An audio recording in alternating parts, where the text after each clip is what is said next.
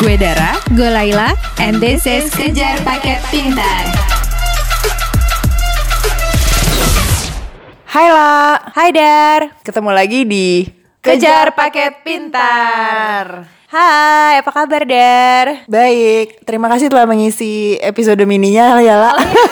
Lumayan buat nambel-nambel kan daripada dianggap mati podcast ini semakin jarang aja nih nggak upload ya. Hari ini kita berdua mau ngobrolin yang ringan-ringan saja kan ya La? Iya betul, hari ini kita mau ngobrol soal eh, generasi ya. Jadi gue sama Dara ini kan generasi milenial tua ya. Betul. Milenial tua di yang berada di perbatasan atas antara Gen X dan milenial. Gue udah nggak tahu deh tahun-tahunnya tuh berapa gitu kan. 80 sampai 94. Lap- eh, millennials tuh berada di kelahiran 1980 sampai 1994 ini kalau yang kutemukan dari Wikipedia dan segalanya ya. Jadi si generasi Z itu di 1995 sampai 2015 tuh kelahirannya. Di bawahnya eh masih baby lah ya, kayak kayak anak gue masih TK, masih SD. Generasi millennials tuh kan Y ya Y. Eh, emang Y banget sih nih generasi ini. Terus si bawah kita tuh Z, Z, itu Jet. Nah, kita ini sebagai generasi milenial tua, Ya. banyak hal yang nggak kita pahami soal dede-dede kita ya, soal adik-adik kelas kita. Jangankan ke generasi ke generasi, jangankan ke generasi Z-nya. Sesama generasi milenial aja gue banyak yang kayak "Uh, what what gitu kan. Kan ada ya setiap generasi kan punya ciri khasnya masing-masing ya, mau sikapnya, em, karakteristiknya, trennya apa dan itu berubah terus gitu kan. Dan generasi milenial tuh generasi pertama yang masuk ke revolusi digital. Kalau Gen Z kan kayaknya udah digital native ya dari lahir udah langsung cos handphone gitu. Yang gue perhatiin ya Gen X atau yang tua-tua tuh nganggep generasi milenial lu seksi banget gitu loh. Seksi dalam artian Ah, ah, jadi misalnya gini, media-media lo perhatiin media-media tua ya, kayak Kompas, kayak Tempo gitu, banyak yang bikin mengenal generasi milenial gitu. Hal ini sangat disukai oleh generasi milenial. Politik ala milenial. Terus kayak milenial is something seksi banget gitu yang harus dicari kacamata dan pandangannya gitu. Jadi Karena itu kali ya dirasa yang konsumen berikutnya gitu bahwa kita millennials yang mulai di jadi pekerja-pekerja baru yang mulai menghasilkan uang gitu. Jadi kayak mari kita ayomi millennials, mari semua kita arahkan coba ikuti kesukaan mereka. Jadi jadi mungkin itu ya. Cuman sekarang mulai transisi ke generasi Z kan karena di pekerjaan sendiri lo udah mulai beririsan sama generasi Z kan lah. Nah itu dia, deng deng deng deng. Bagaimana menjembatani persoalannya maksudnya bukan hanya perbedaan usia gitu, tapi juga ada cara pandang cara pandang yang berbeda ya. Intinya gue dan Dara itu pengen ngebahas hal-hal yang kita tidak pahami dari generasi milenial muda dan Gen Z. Oke, lo duluan deh Dar. Yang pertama adalah kita kan di generasi yang transisi yang tadi lo bilang ya lah revolusi digital. Jadi masih merasakan analog-analog tuh gitu. Nah, sekarang kan yang Gen Z ini kan udah lahir udah langsung semua uh, social media gitu. Jadi yang menurut gue keanehan gue adalah ketika cita-citanya adalah ini menjadi YouTuber dan selebgram atau influencer. Apakah itu sebuah cita-cita? Hmm, karena emang memang ada kayak tersebut bahwa aku ingin menjadi youtuber gitu, ya kan? Banget. Sebenarnya nggak salah-salah amat Iya ya. menarik aja. Menarik. Jadi soal gini, ada tersebutlah seorang selebgram ya. By the way, masalah istilah aja tuh berubah terus. Dulu kan kita nyebutnya selebgram, terus influencer. Sekarang call kan, key opinion leader. Oke, anyway, apa pun namanya ya, gue masih nyebutnya selebgram. ada seorang selebgram cewek punya anak, punya suami. Suaminya itu juga seumur seumuran kayak di di bawah gue lah umurnya tuh di 30-an awal gitulah mereka berdua. Suaminya tuh resign karena pengen mengikuti karir istrinya jadi selebgram karena gaji dia di bank itu nggak ada apa-apanya dibandingkan penghasilan istrinya jadi selebgram tiap bulan. Enak ya. Mm-mm, jadi selebgram itu memang duitnya gede banget gitu. Tapi kan untuk mencapai selebgram yang atau youtuber atau content creator yang established kan susah gitu.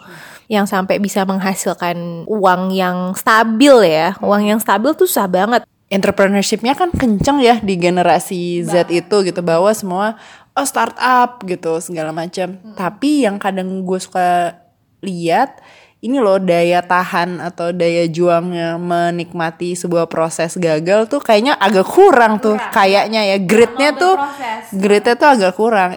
I- positifnya ya kalau baca-baca gitu em, mencari pekerjaan tuh mungkin bukan kayak kita dulu dulu kayak oh udah kebayang mau kerja di ini gitu. Ini tuh nyari yang meaningful cul- ya capital culture apa gitu gitulah gitu. Cuman menurut gua ya gritnya itu apa sih? Ap- ya daya daya tahan ya Kan Aukarin, Aukarin pernah nge-tweet ngomong gini, "Hmm, pengen deh sekali-kali nyobain kerja sama orang, Eh, pengen deh sekali-kali ngerasain jadi pegawai, ngerasain dimarahin kalau bikin kesalahan, kayak punya deadline. Terus gue kayak, oh my god, jadi cringe banget lo ngomong kayak gitu depan umum gitu kan.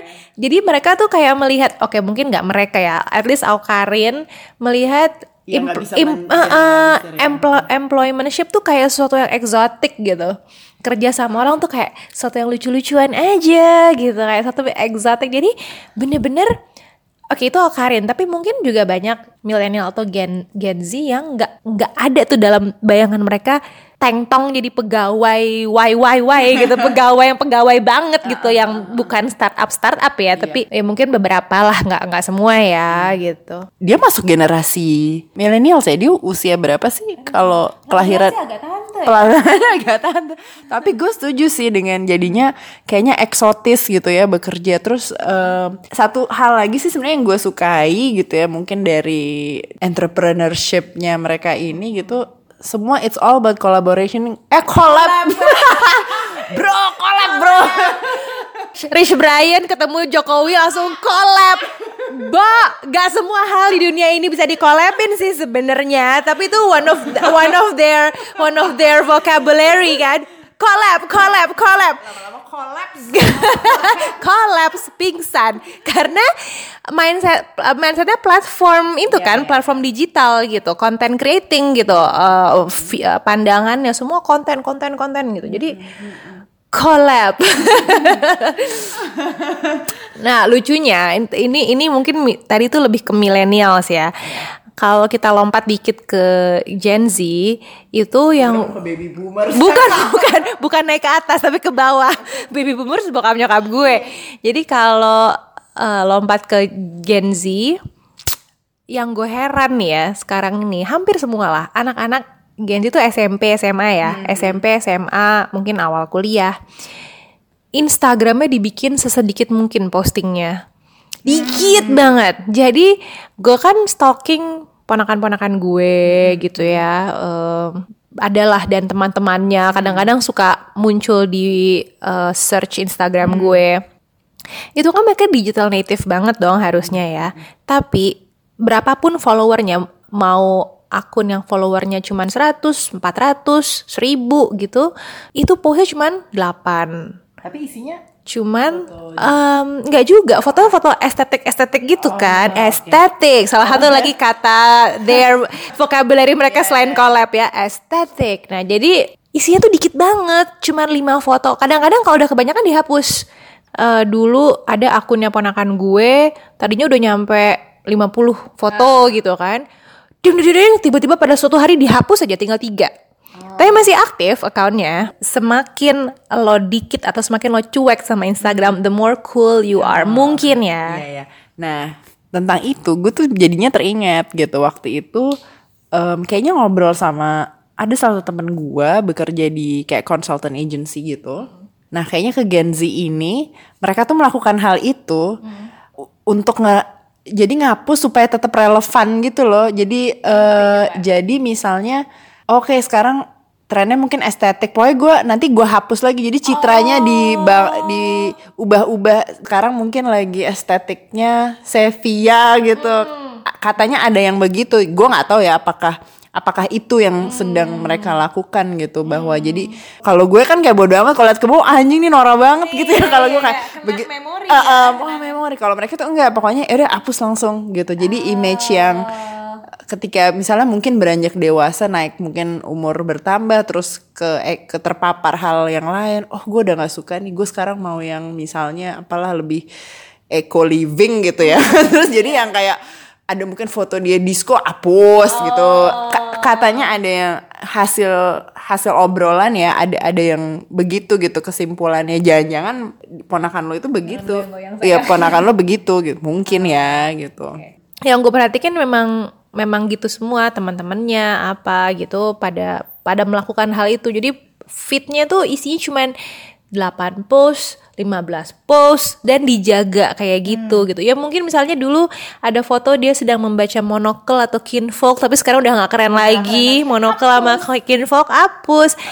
Kayaknya itu berarti gue menyimpulkan sih salah satu pengamatan gue juga terhadap Gen Z utamanya mereka tuh anxious banget sama image di sosmed khususnya. Kalau milenial masih masih masih justru ini ya, justru apa-apa di post, apa-apa di post gitu ya. Tapi kalau SMA gitu ya, itu justru sangat hati-hati gitu kalau mau ngepost. Foto-fotonya juga yang aduh nggak tahu lagi jadi uh, I know deep inside I think they're very tired gitu lo dikepung oleh digital dan um, akhirnya banyak yang Instagramnya jadi kayaknya nggak aktif gitu karena bukan nggak aktif maksudnya hanya untuk browsing gitu ya tapi nggak nggak pernah hampir nggak pernah ngepost apa-apa. Gue rasa deep inside mereka menyimpan anxiety yang tinggi atas image mereka gitu semua orang mungkin kayak, eh lo liat gak sih? Mungkin ya gue ngebayang anak SMA lo liat gak sih Instagram dia mau maksudnya gitu? Kalau dulu kan kita nggak gitu. Eh lo ketemu dia gak sih di pim pakai bajunya gini dulu dulu kita peer pressure sangat sangat offline banget kan. Offline pokoknya um, ketemu Nggak ada kak bukti. nggak ada bukti. Pokoknya ketemu kakak kelas di PI Mall malam minggu. Eh, eh.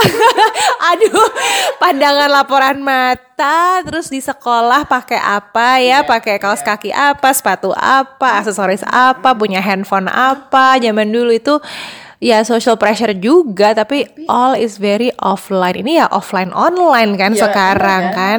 bahwa capek mak. Kayak jangan-jangan citra online dia terus menentukan bagaimana teman-temannya nge-treat di offline gitu ya. Jangan-jangan ya kayak ih dia kok postingnya kayak gini. Ya udah deh nggak usah ditemenin.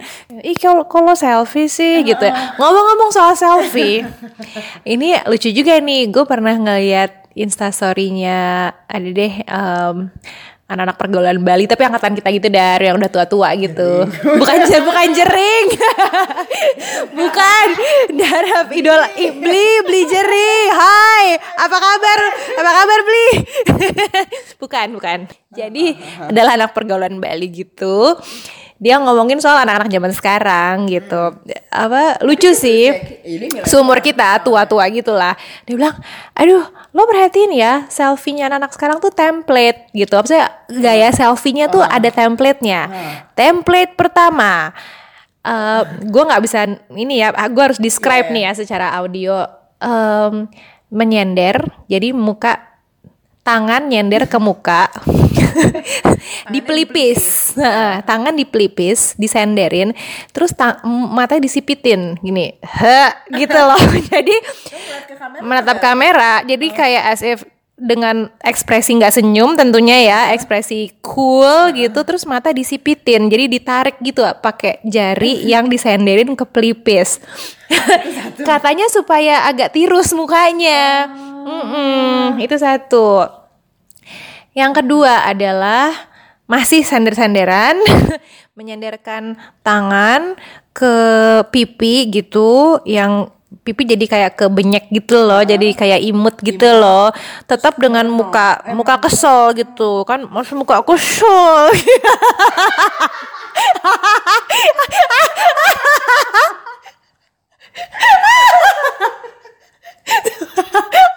Aduh anjing. Gue Tapi lo tau kan maksud gue Dara sih bisa ngeliat gue sekarang. Tapi yang Semoga pendengar tahu ya Maksud gue jadi tangan satu nyender ke pipi Terus agak jadi banyak gitu kan pipinya. Terus harus frowning gitu yang Jadi udah bukan dark face lagi gitu. Ini kayak So the image is antara pengen selfie tapi kayak nggak mau selfie tapi gengsi gitu loh. Jadi kan kalau selfie niat kan foto uh, senyum, dark face, terus yang apa kayak filter ini enggak. Golden hour harus golden hour alias uh, sebenarnya golden hour tuh deskripsinya kayak bukan itu ya, tapi mereka gunakan istilah golden hour tuh kalau matahari sore, jadi agak emas gitu loh, agak kuning kuningnya tuh jelas gitu di mobil biasanya. Selfie. Jadi selfie tapi yang agak nggak niat gitu loh, tapi tetap cantik, tapi tetap cool gitu. Terus yang banyak mukanya. yes, I know, I know, I know how that feels. You wanna be cool, tapi effortless gitu kan? Ya, ya, ya. paradoks gitu ya sama kalau gue yang kedua dari gue gitu adalah eh, musik gitu ya gue nggak tahu ya eh, grup musik yang ngeluarin kayak chain smoker terus Lani atau apa tuh musiknya kan agak mirip-mirip tuh Iya, ya. jadi ini antara mau emo tapi mau agak disco chill gitu loh Eilish ya. yang kayak gitu ha. mau emo kan kayak agak de- depresif tapi juga mau hura hura gitu kayak Bisa dijogetin tapi lu nggak boleh kelihatan happy. Joget tapi jangan happy. Emang apa sih liriknya yang depres ya? menurut gue tuh yang kayak misalnya eh, rap gitu ya. Tapi rap aman aja gitu. Jadi eh, kalau kayak ngeliat zamannya Snoop Dogg atau um, Wu Tang Clan itu kan kayak tahu hidupnya keras gitu kan gitu. Eh, nge-rap. kalau gua ngeliatnya bahwa survive di jalanan terus eh, makanya yang di- dinyanyiin begitu kan. Tapi nih sekarang rap penuh privilege gitu loh susah ya supaya nggak ben generalisir. Iya, iya, Cuman iya, oke, tapi gue paham maksud lo bahwa ada seniman-seniman atau atau musisi-musisi muda yang digandrungi sama anak zaman sekarang yang hidupnya sebenarnya tuh nyaman-nyaman aja gitu ya. Em, ya mungkin ada problem dalam hidupnya tapi bukan problem level Wu-Tang Clan gitu ya, bukan Syakur, Tupak Syakur gitu ya. Em, tapi mereka berusaha tampil dark gitu ya maksud lo ya. Jadi Ya, jadi menurut gua kan sebenarnya liriknya misalnya patah hati gitu ya, tapi agak disco dikit gitu. Jadi kayak sedih tapi mau happy pokoknya di antara yang kayak kayak selfie tadi gitu loh. pengen effortless gitu kayak pengen cool but you don't wanna look, cool, gitu yang pengen try hard. nggak boleh try hard. Ya gue paham maksud lo itu. Kemudian oh oke tadi kan gue nyebut bahwa anak zaman sekarang tuh suka anxious gitu kan anxiety. Menurut gue salah satu tandanya juga adalah sering ada anak-anak muda yang gue curigai milenial muda atau gen Gen Z yang profile picture-nya bukan mereka. Tapi artis atau mungkin cewek cantik di Pinterest gitu atau cowok keren di Pinterest gitu. Dan kadang-kadang ya cewek pakai profile picture cowok cowok mungkin profile picture cewek gitu. Ya sebenarnya sama aja sih kayak ibu masang anaknya jadi profile picture atau orang masang foto kucingnya jadi profile picture share kalau artis gue masih agak paham mereka karena suka pasang artis Korea terutama ya. Eh, tapi kadang ada yang mereka nge-google sendiri gitu cari cewek yang kayaknya edgy gitu. Terus mereka jadikan profile picture gitu. Itu why gitu. Sempet sih di Twitter ada dia nge-tweet soal ini. Ini yang nggak pakai profile picture sendiri pasti jelek gitu kan. Terus ditanggepin lah sama dede-dede gitu kan. Yang kayak ada yang bilang iya emang jelek gitu kan. Ada yang enggak kak. Kita ini kan eh, punya hobi punya passion punya interest. Kalau kita masang orang yang berhubungan dengan passion kita itu kan artinya kita orangnya tuh passionate lala ya adalah pembelaan kayak gitu. Aduh. Ini Lola em, berbagai macam challenge. Dari sungguh banyak challenge-challenge ini ya. dan semuanya tuh physical yang edan-edan gitu loh yang makin ke sini makin edan bottle cap challenge sih gue mati aja sih Terus em, lagu Drake itu, iya lagu Drake. Oh, You love me. nah, nah, nah, nah. Ya, challenge tuh kalau nggak lagu, jogetan. Nah, itu sih challenge ice bucket challenge gitu. Ya kadang-kadang artis atau yayasan apa kan menggunakan tren challenge itu kayak ice bucket challenge kan untuk charity kan.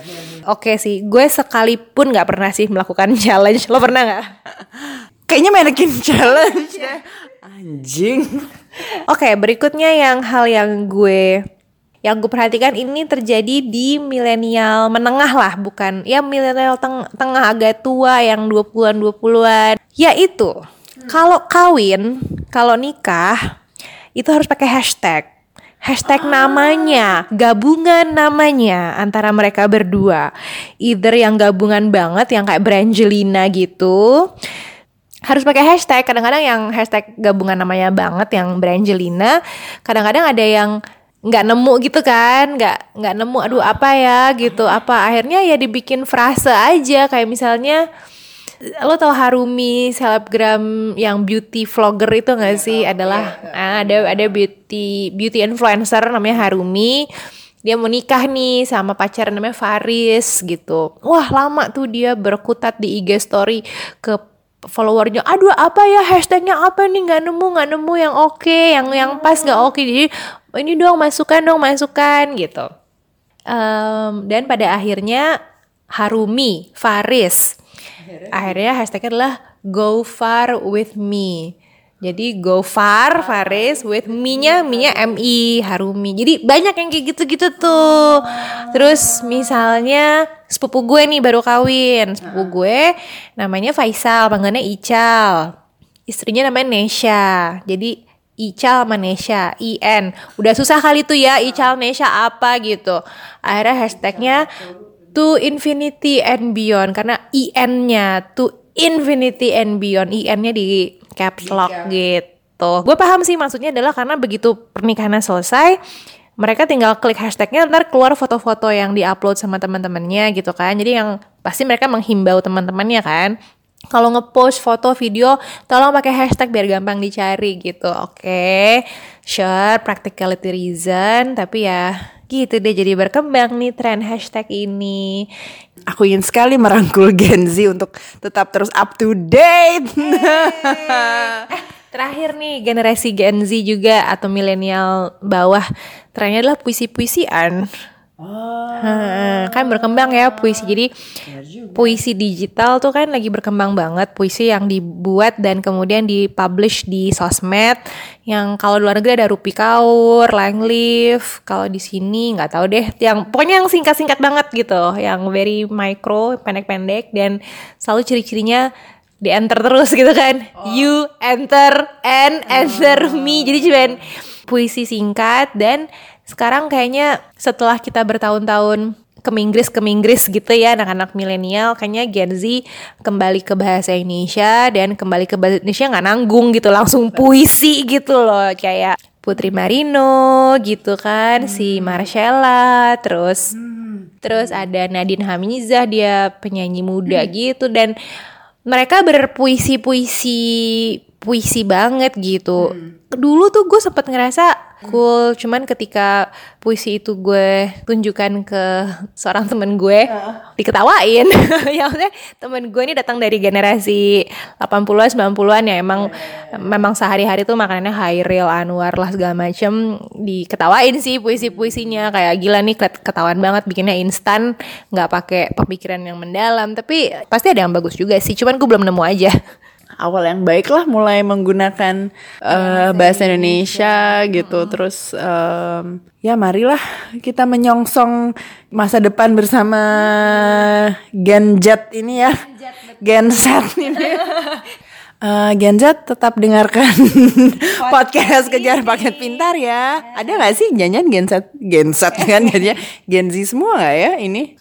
Mungkin aja sih, tapi sebenarnya kan kalau yang namanya konten itu hmm. sering kali mencakup audiens yang di bawah usia mereka gitu kan. Ya oh, ya kan iya. kayak ala gue baca majalah gadis di kelas 5 SD gitu iya, kan, iya, iya, cool kan. Jadi mungkin walaupun kita adalah tante-tante usia 30-an yang denger podcast kita kan juga banyak yang masih muda-muda banget gitu ya. Maksudnya muda banget di mata hmm. gue gitu yang anak kuliahan, jangan-jangan anak SMA. Terima kasih sudah mendengarkan Tante Laila dan Tante Dara.